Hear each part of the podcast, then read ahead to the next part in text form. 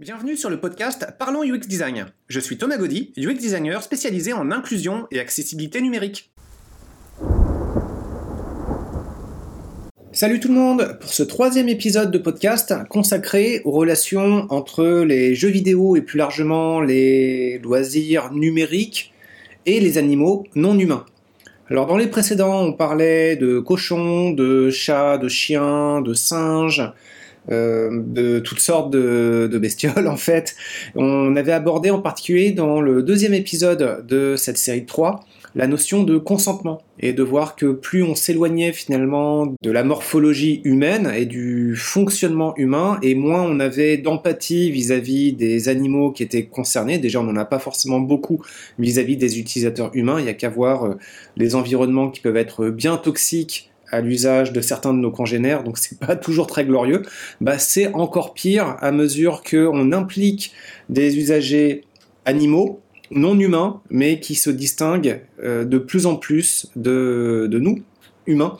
Donc euh, bah, on va continuer avec euh, bah, le pire, en fait, enfin quelques, quelques exemples du pire, et je vais commencer avec le Pac-Man Cricket. Le Pac-Man Cricket, c'est une expérience créée par euh, Wim Van Eck en 2006 qui propose d'amener des cafards dans une partie de Pac-Man. Alors, ça part d'une idée qu'on peut trouver marrante, et puis euh, effectivement, il y aurait possibilité probablement d'en faire quelque chose euh, de sympa. Après, c'est selon vos goûts aussi. Comment ça se passe? Les cafards sont disposés dans une cage dont la configuration correspond à peu près à celle d'un Pac-Man classique. La position des cafards est détectée et retranscrite dans un écran à l'intention du joueur humain. Donc à l'écran, ces positions permettent de définir l'emplacement de fantômes. Dans un Pac-Man, c'est classique, hein, il y a le Pac-Man, il y a les fantômes. Et puis bah, l'humain, lui, va jouer bah, le Pac-Man, le glouton en fait, comme à son habitude. Donc il reste à trouver un facteur motivationnel pour conduire les fantômes, et donc les cafards, à poursuivre l'avatar de l'humain. Vous comprenez, hein, pour rappel, euh, bah voilà, le Pac-Man se fait poursuivre par les fantômes, si les cafards incarnent les fantômes, bah, c'est quoi derrière la motivation des, cafards à bouger pour que euh, bah, ils puissent euh, se rapprocher de, la position qui correspond à celle de la position virtuelle du Pac-Man? Et en fait, ça joue pas sur un principe de rapprochement dans le Pac-Man Cricket, ça joue sur un, principe d'éloignement et d'éloignement sur la peur. En fait, le Pac-Man Cricket repose sur la peur générée par des environnements instables. Le labyrinthe physique dans lequel évoluent les cafards, bah, il est fragmenté en parcelles qui sont soumises à des vibrations. Et les cafards, bah, ils vont éviter les zones en mouvement et ils vont se rapprocher des zones qui, elles, ne bougent pas. Il se trouve que le secteur qui ne bouge pas, bah, c'est celui qui correspond à la position du glouton contrôlé par l'humain. De cette façon, les cafards fuient les causes de stress et se déplace vers euh, bah, une zone où il n'y a pas de stress et ça correspond à l'entité, à l'emplacement de l'entité numérique que les cafards ne voient pas, mais qu'ils perçoivent comme un terrain plus stable et plus accueillant. Donc bah là, voilà, typiquement, on a une autre expérimentation, euh, vraiment un jeu vidéo, mais qui est perçu en tant que jeu vidéo par le joueur humain, et puis euh, du côté euh, des cafards, bah, c'est plus une espèce de zone d'enfer, dans lequel ils vont être sans cesse soumis à des zones de stress, et puis bah, ils vont chercher à se rapprocher sur la zone stable, mais la zone stable, elle va pas arrêter de changer de position. Il y a d'autres expérimentations qui présentent encore moins les atours classiques de jeux vidéo et qui proposent de coupler des robots avec des insectes. Alors, il y a le cas de robots dirigés par des cafards. Donc euh, bah là, c'est plus euh, les cafards qui fuient euh, des zones instables sans trop rien diriger. Enfin, si, ils dirigent des fantômes, mais indirectement. Donc là, on a des cafards qui vont véritablement piloter des robots. Donc vous cherchez pour ça sur YouTube ou sur d'autres outils de streaming. Cockroach Controlled Mobile, Mobile Robot par Garnet Hertz. Je le répète avec mon accent en faisant un effort. Cockroach Controlled Mobile Robot. Donc euh, bah, des cafards qui contrôlent des robots mobiles. Alors comment ça se passe? Bah, En fait, l'appareil robotique est muni de détecteurs d'obstacles. Ces détecteurs permettent d'allumer des lumières disposées autour du pilote. Et le pilote, bah, il se trouve que c'est le cafard. Et le cafard, lui, bah, il est maintenu depuis une attache dorsale sur une petite boule. Donc vous imaginez, hein, c'est pas un cafard assis confortablement sur son petit siège de pilote. Il est maintenu par le dos. Et puis il a les petites papates euh, qui s'agitent. Et il ces papates s'agitent pas dans l'air. les pattes sont posées sur une boule de la taille d'une boule de ping-pong, à peu près. Et puis, cette boule étant assez légère, si le cafard agite ses pattes, bah, celle-ci étant posée à peu près sur la boule, bah, il y a la possibilité de faire entrer en rotation la boule. Bon, très bien. Mais qu'est-ce qui va motiver le cafard à faire des mouvements d'une certaine façon pour que la boule puisse partir plutôt dans un sens ou dans un autre? Bah ça, justement, ça va être les lumières, en fait. Le cafard, lui, va pouvoir faire pivoter au gré de ses tentatives de déplacement la boule, et ce qui va motiver ces déplacements, ça va être euh, le fait qu'il y ait des lumières devant lui. Donc les lumières, elles constituent l'output, l'équivalent de nos écrans. Et la, boule, elle, elle constitue l'input. Donc c'est vaguement assimilable à nos contrôleurs. Et l'analogie avec le jeu vidéo, bah, elle s'arrête là. Donc on est dans quelque chose qui est peut-être moins numérique dans le sens où il n'y a pas vraiment d'écran pour humains. Mais là, dans ce cadre-là, on a un écran, enfin en tout cas, on a un stimulus visuel avec euh, des lumières qui s'allument et qui s'éteignent, dirigé vers le cafard. Donc on est quand même dans quelque chose qui s'apparente à un jeu vidéo, sauf que là, encore une fois, ça joue sur le stress. Parce que là encore, le cafard ne joue pas. Il cherche à fuir des sources de lumière, qui représentent pour lui un risque d'exposition à des dangers. Donc les mouvements de fuite, bah, ils vont être transmis à la boule, qui vont permettre au robot, ainsi piloté, parce que le robot, euh, bah, c'est quand même un cafard qui est posé sur une boule, et la boule permet de faire l'input sur les contrôles du robot. Et donc, bah, en déplaçant le robot, ça va permettre de l'éloigner de la zone où il y a des obstacles, et comme il s'éloigne de la zone où il y a des obstacles, les lumières que les obstacles allumés bah, vont s'éteindre. Et de cette façon, le cafard va être en mesure de piloter le robot de façon à s'éloigner des obstacles. Alors c'est assez basique, c'est assez rudimentaire, et puis une fois encore, c'est quelque chose qui repose essentiellement sur la peur et le stress. Le processus d'interaction, donc, il est conduit vraiment par des mécanismes de peur, pas de plaisir. Alors les deux notions, elles sont liées, hein, évidemment. On peut dire peur, plaisir, euh, c'est pas si éloigné en fait. Si on a une source de stress qui se prolonge pendant un temps, et puis au bout d'un moment, elle s'apaise. On peut dire par cet apaisement de cette longue période de stress, quelque part, c'est assimilable à une forme de plaisir. Mais le consentement, il est balayé. Et la notion appliquée au cas d'un malheureux cafard, bah, euh, évidemment, ça pourrait en faire sourire plus d'un, mais il y a peut-être d'autres façons d'interagir avec cette espèce. Pour beaucoup d'autres, on parlait de la nourriture. Puis déjà, on pouvait dire que c'était euh, contestable éthiquement parce que ça pouvait apparenter l'activité ludique à une forme de travail par lequel, par laquelle passe la survie. Parce que si on mange pas, au bout d'un moment, évidemment, on finit par mourir de faim. Donc, euh, bah, on joue pas dans ces conditions pour s'amuser, on joue pour se nourrir et survivre. Donc euh, voilà, c'était euh, déjà pas terrible, mais là, on dégringole encore de plusieurs étages, en parlant même plus de l'apport de nourriture qui constitue quand même une forme de plaisir. Encore même ça, c'est contestable, mais vraiment l'apport direct de formes de stress. La démarche de couplage robot-animaux, elle peut aller encore plus loin. Donc on peut voir par exemple les travaux de Kevin Warwick, qui consistent à faire piloter des robots par non pas un animal intègre, dans le sens complet, mais faire piloter un robot par des cellules de cerveau. Et dans le cas des travaux de Kevin Warwick, des robots pilotés par des cellules de cerveau de rat. Donc là encore, vous regardez sur Internet et puis vous allez trouver assez facilement en tapant Kevin Warwick Warwick, W-A-R-W-I-C-K, W-A-R-W-I-C-K. Et puis vous aurez donc toutes sortes de, choses assez, euh, assez étranges en fait. Là, on est vraiment dans les thématiques cyborg, avec donc euh, le principe euh, de la machine, mais qui comporte un cerveau biologique. Et, et, puis bah donc on a déjà des cyborgs qui sont existants depuis maintenant bah, quelques dizaines d'années, hein, en fait, plus d'une dizaine d'années en tout cas au moment de l'enregistrement de ce podcast. Donc confronté aux animaux non humains, la notion de jeu vidéo, elle s'étiole dans des expérimentations qui peuvent être de plus en plus étranges, euh, de plus en plus éthiquement discutables, fragmentées comme autant de pièces de puzzle. Et pourtant, ces pièces, elles permettent tout de même d'entrevoir ce que pourrait donner le tableau d'ensemble suite à diverses tentatives d'agencement. Donc le contrôleur, il n'a pas besoin d'être une manette au sens traditionnel pour joueur humain. En fait, une manette, c'est vraiment adapté pour euh, nous, nos petits doigts crochus d'humains, où on va poser euh, nos pouces, nos index, et puis bah, elles vont continuer à évoluer. Déjà, c'est bien de voir comment les manettes ont évolué. Au début, d'ailleurs, c'était pas des paddles, hein, c'était des joysticks.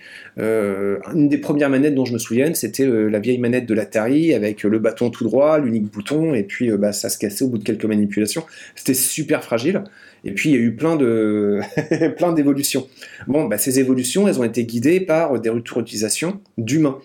Mais pour des animaux non humains, bah, la manette, elle n'a pas forcément de sens, en fait. Euh, la plupart des bestioles, elles n'ont pas de main, elles n'ont pas de pouce. Donc euh, voilà, les inputs, ça peut être tout à fait d'autres choses. Donc on peut imaginer, dans le cas du cafard posé sur son robot, bah, une boule. Sauf que le cafard, il est maintenu, glué par une attache dorsale. Donc est-ce qu'on ne peut pas envisager une autre forme d'input qui permette que, la notion de consentement, le cafard puisse aller et venir euh, cette notion de consentement et cette notion de mobilité et de capacité des animaux non humains, bon, donc elle est vraiment centrale, mais reste quand même la notion de contrôleur, qui pourrait donc prendre des formes extrêmement diverses. Et puis, euh, ce contrôleur, bah, ça peut passer aussi par la captation de la position du joueur, ou de son état de pensée. Donc, il n'y a même pas forcément besoin de lui faire toucher un périphérique, euh, ça peut être complètement transparent. Pensez euh, par exemple aux jeux géolocalisés, où on se balade dans un espace et puis c'est le GPS qui fait l'affaire. Bah, plus petite échelle, juste prendre la position euh, de l'animal dans une aire de jeu, eh bien ça peut suffire à déclencher énormément de choses très intéressantes. Et puis, il y a enfin euh, l'état de pensée. Enfin, je dis enfin, c'est juste une des possibilités. Il y aurait énormément d'autres choses. Donc euh, là, bah, ça peut être par la captation euh, d'ondes cérébrales, si c'est pertinent, ou en tout cas d'indices comportementaux qui peuvent donner aussi des indices sur l'attitude ou les envies ou les motivations. Et là encore, ça ouvre sur différents secteurs, mais aussi d'autres formes de mécanismes d'input qui peuvent être extrêmement diversifiés. Les retours d'informations, bah, eux, ils n'ont pas nécessairement à passer par des écrans. Donc il faut savoir se projeter au-delà des frontières du pixel. J'aime beaucoup cette expression, ça vient d'une asso. Euh, donc au-delà des frontières du pixel en considérant les besoins en jeu. Ces besoins peuvent être abordés sous l'angle du plaisir ou du déplaisir. C'est souvent lié, ces deux notions, donc elles devraient être mieux distinguées, car selon les choix de design, bah, les installations qui en résultent, elles peuvent s'apparenter tantôt à des engins de torture, ou à des distributeurs de récompenses. Donc euh, voilà, on est un petit peu entre les deux. Euh, le discours facile, c'est de se dire que ces deux notions sont liées, mais non, ça fait vraiment une très très grosse différence.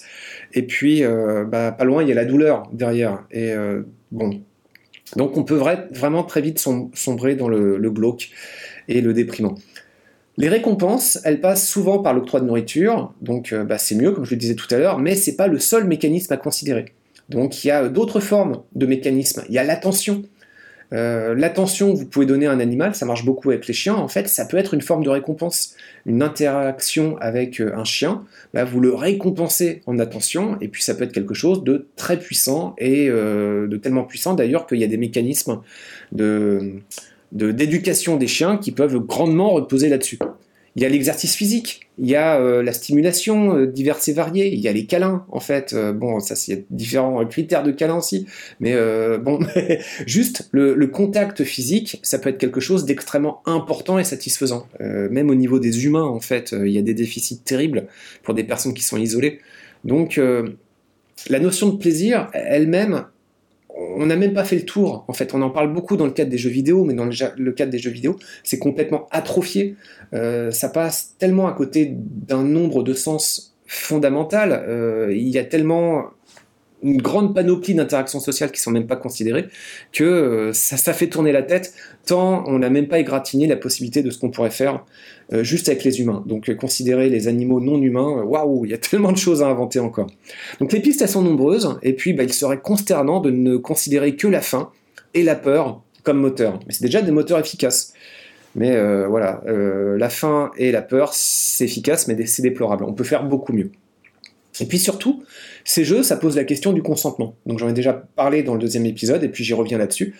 Euh, le plus souvent, bah, c'est négligé, à quelques exceptions près. Et puis je rappelle qu'une des exceptions, euh, c'était le jeu Metazoa Lundens, avec le hamster qui peut sortir librement de sa cage pour aller dans une arène. Et puis là, la notion de consentement, bah, rappelez-vous, il y a des frontières. Le hamster, dans ces conditions-là, il reste quand même emprisonné entre deux cages.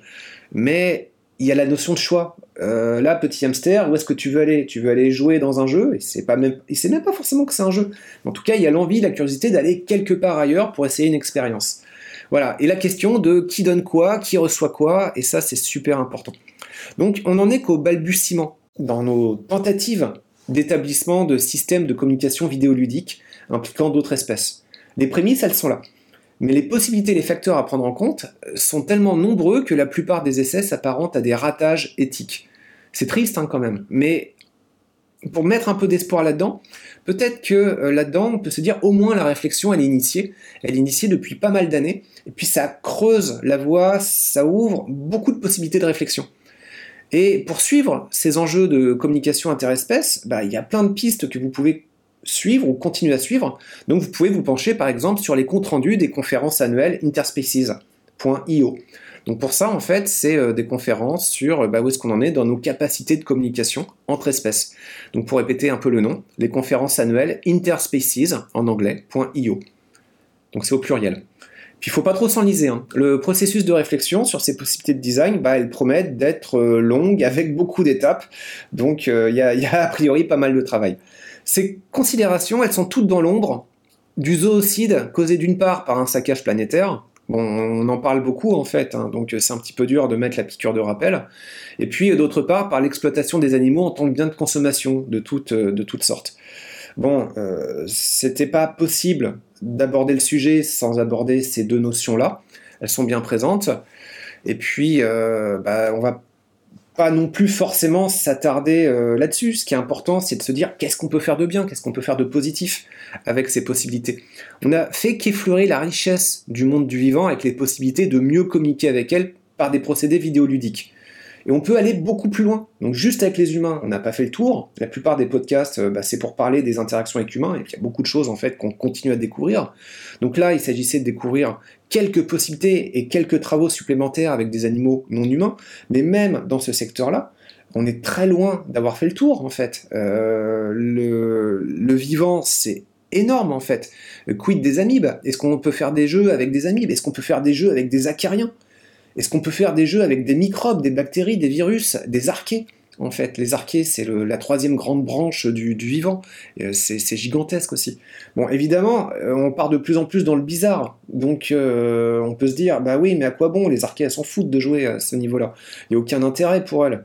Bon, d'intérêt, on ne sait pas. C'est sûr que de toute façon, le vocabulaire pour réussir à expliquer les envies des bactéries, virus et archées, il faudrait tout revoir. Nos mots, ils correspondent à rien là-dedans. Donc, on n'est pas équipé, en fait, pour savoir. Mais l'intérêt, en fait, il peut quand même y avoir un intérêt de compréhension sur les capacités qu'il peut y avoir sur l'autre. Et c'est ça qui est intéressant, c'est mettre en place des processus de communication interactifs, contrôlés, qui peuvent permettre de se dire bon bah je contrôle un environnement et puis euh, on va voir ce qui se passe et puis ça va permettre de jauger un petit peu la capacité de répondant euh, d'autres individus ou d'autres euh, groupements d'individus, parce que certains individus, c'est par groupement qu'on peut avoir des choses extraordinaires. On pense aux fourmis pour les exemples les plus, euh, les plus impressionnants. Déjà une fourmi individuelle, elle peut faire des choses extraordinaires, mais c'est au niveau d'une colonie de fourmis qu'on peut avoir des choses encore plus impressionnantes. Donc, le, les études en jeux vidéo appliquées aux communications avec d'autres espèces, ça peut vraiment ouvrir des capacités, des possibilités de réflexion et de communication qui sont vraiment renversantes. Moi, en tout cas, vous avez compris, c'est vraiment des secteurs qui me fascinent. La reconnaissance de toutes les formes de vie sur notre planète, ça a un intérêt pour nous permettre de mieux comprendre quels sont les acteurs composant l'équilibre de notre biosphère. En fait, l'enjeu principal, il est là. C'est que, euh, bon, je parlais d'écocides et de zoocides tout à l'heure, et puis euh, derrière, il y a les autres espèces qui sont menacées, mais pour les plus égoïstes euh, d'entre nous, bah, c'est aussi l'espèce humaine. Parce que si on flingue tout, au final, c'est notre équilibre à nous qui va être euh, mis en jeu, et puis bah, on va, s'auto-saborder. Et réussir à contrebalancer ça, ça passe aussi par des processus de communication, de compréhension, de création de liens empathiques avec les autres espèces. Et la création de ces liens empathiques, bah, ça peut passer par des processus ludiques collaboratif interespèce. Il y a énormément de choses. Ça peut permettre de se dire, waouh, tiens, euh, c'est marrant, euh, la vache, là, par exemple, euh, il y a eu un truc de dingue qui s'est passé, regarde la vidéo, à telle situation, elle a fait un truc fantastique. Et puis ce que ça peut ouvrir aussi comme possibilité, c'est des processus d'éducation, d'entraînement. Parce que là, actuellement, les animaux qu'on a autour de nous, bah, il y a ceux qui sont sauvages, il y a ceux qui sont en enclos. Ceux qui sont en enclos, on peut pas dire qu'on travaille très très fort à les rendre plus intelligents, on cherche surtout à les rendre plus vite euh, bien charnus pour qu'on puisse les manger pour la plupart. Donc euh, l'enjeu, c'est pas forcément de les rendre malins, c'est de les rendre vite mangeables. Mais avec des processus de communication, euh, pour les, les, refuges, par exemple, pour les eaux, pour maintenir les espèces en santé, pour faire en sorte qu'elles se reproduisent et qu'elles ne s'éteignent pas euh, dans un désespoir absolu, eh bien ça peut permettre peut-être de maintenir un intérêt à la vie pour ces espèces, une communication aussi avec les humains, les spectateurs humains qui, euh, qui alimentent les eaux, donc il peut y avoir derrière des intérêts en termes de business, hein, c'est triste de, dire ça comme ça, mais aussi en termes de maintien d'espèces qui sont euh, maintenues sur la planète euh, quasi uniquement en captivité. Donc il y, a plein euh, d'intérêts. Euh, l'enjeu global là-dedans, c'est de contribuer à maintenir un équilibre dans la biosphère et l'équilibre qui, qui constitue cette biosphère avec les différents composants, les différents acteurs végétaux, animaux et, environnement. Donc, bah, c'est le, jeu là-dedans, c'est un moyen, c'est pas une finalité, c'est un outil pour mieux appréhender les possibilités de coopération qui nous lient. L'enjeu, c'est de nous comprendre nous-mêmes au final. Au-delà des, autres animaux, euh, l'enjeu final, c'est vraiment nous. C'est de nous aider, nous, à, survivre en tant qu'espèce, mais aussi en tant qu'écosystème. Parce que nous, en tant qu'espèce, on nous sort de notre écosystème, on disparaît euh, en, quelques instants en fait. Donc, euh, on va se rendre compte qu'en en tant qu'individu, on n'a aucune valeur, aucun pouvoir de, survie si on nous sort de l'écosystème, et l'écosystème, bah, finalement, c'est une composante d'énormément de choses. Euh, nous-mêmes, en fait, d'ailleurs, euh, ce qui nous constitue en tant qu'individu, au niveau de nos cellules, on est euh, aussi très dépendant d'autres bactéries, d'autres éléments. Donc même les mitochondries qui nous constituent, par exemple, c'est un petit peu délicat par rapport au patrimoine génétique qu'on a. Donc, euh, bah, il s'agit globalement de réussir à poursuivre la communication et la compréhension de euh, quelle est notre place, nous, dans notre environnement et euh, notre écosystème. Il s'agit de surmonter nos vieux réflexes de prédation et de parasitage, et puis de contribuer à renforcer plutôt notre capacité à entrer en symbiose avec notre environnement.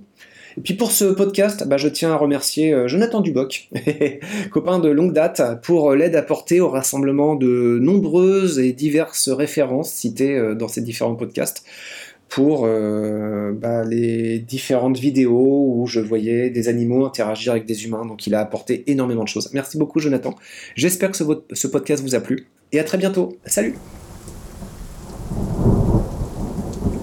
Merci d'avoir écouté ce podcast. Je vous invite à vous abonner pour ne pas rater les prochains épisodes. Si vous voulez en savoir plus sur moi, je vous invite à consulter mon profil LinkedIn, Thomas Gaudy, T-H-O-M-A-S, G-A-U-D-Y. Si vous souhaitez de l'accompagnement pour implémenter ces notions et ces outils dans vos équipes et vos projets, vous pouvez faire appel à mes services de consultant en UX Design. Il vous suffit de me contacter via mon profil LinkedIn. Au plaisir